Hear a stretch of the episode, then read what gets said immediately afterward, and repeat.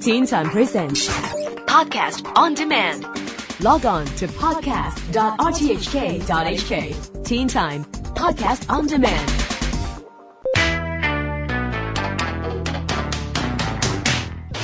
This is the Teen Time Science blog. I'm Neil Chase.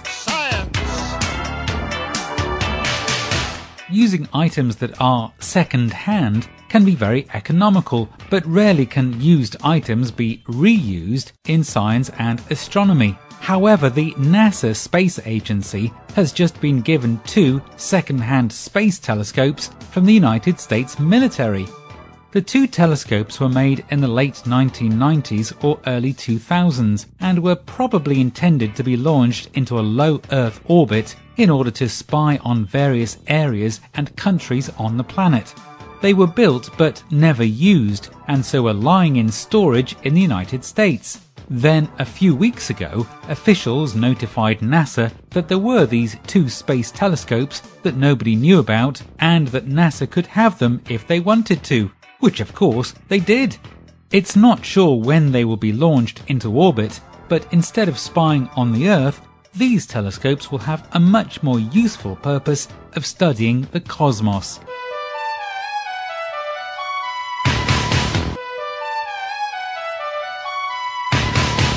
Meanwhile, astronomers have discovered what is probably the oldest galaxy ever seen. The galaxy is so far away that it is almost invisible, and the light from it had to be collected for over 37 hours before it could be seen.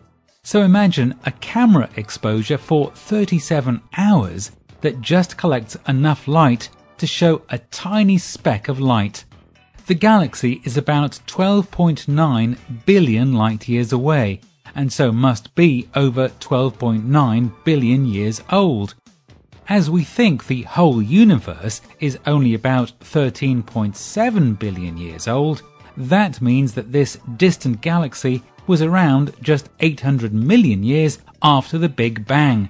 And 800 million years in space terms is actually really young.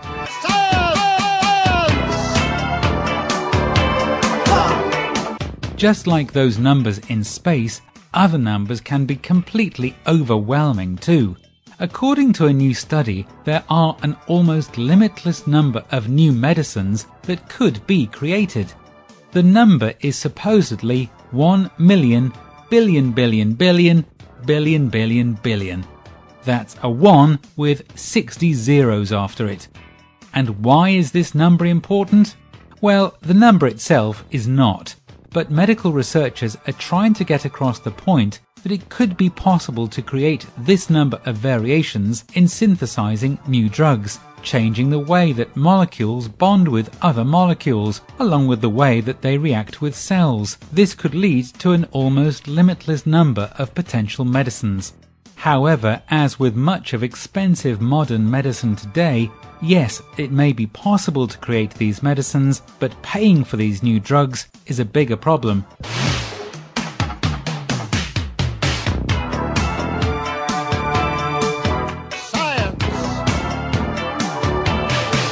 However, even with a huge number of possible medicines, will it be possible to predict what illnesses we might get in future? We already know that if some cancers occur in one generation of a family, then there is a likelihood that they may also occur in the next generation. But say if you had a throat infection when you were 10, then a chest infection when you were 12, would that give you a greater risk of getting another disease when you were, say, 30 years old? Of course, we really don't know, but scientists are working on a new computer program to collect data from tens of thousands of people over many years and then see if there is any link between past illnesses and future ones. It could take many decades to see any trend, but if we did, then it might be possible to predict what illnesses we may get in future and so be better prepared to fight them.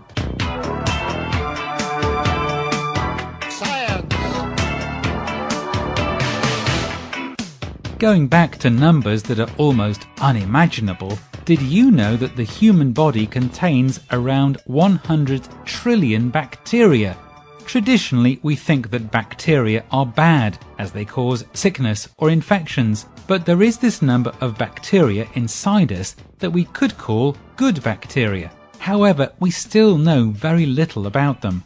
We presume that they help us to digest food and fight off infections, and there seem to be around 1,000 different types of bacteria living or working in our bodies at any time.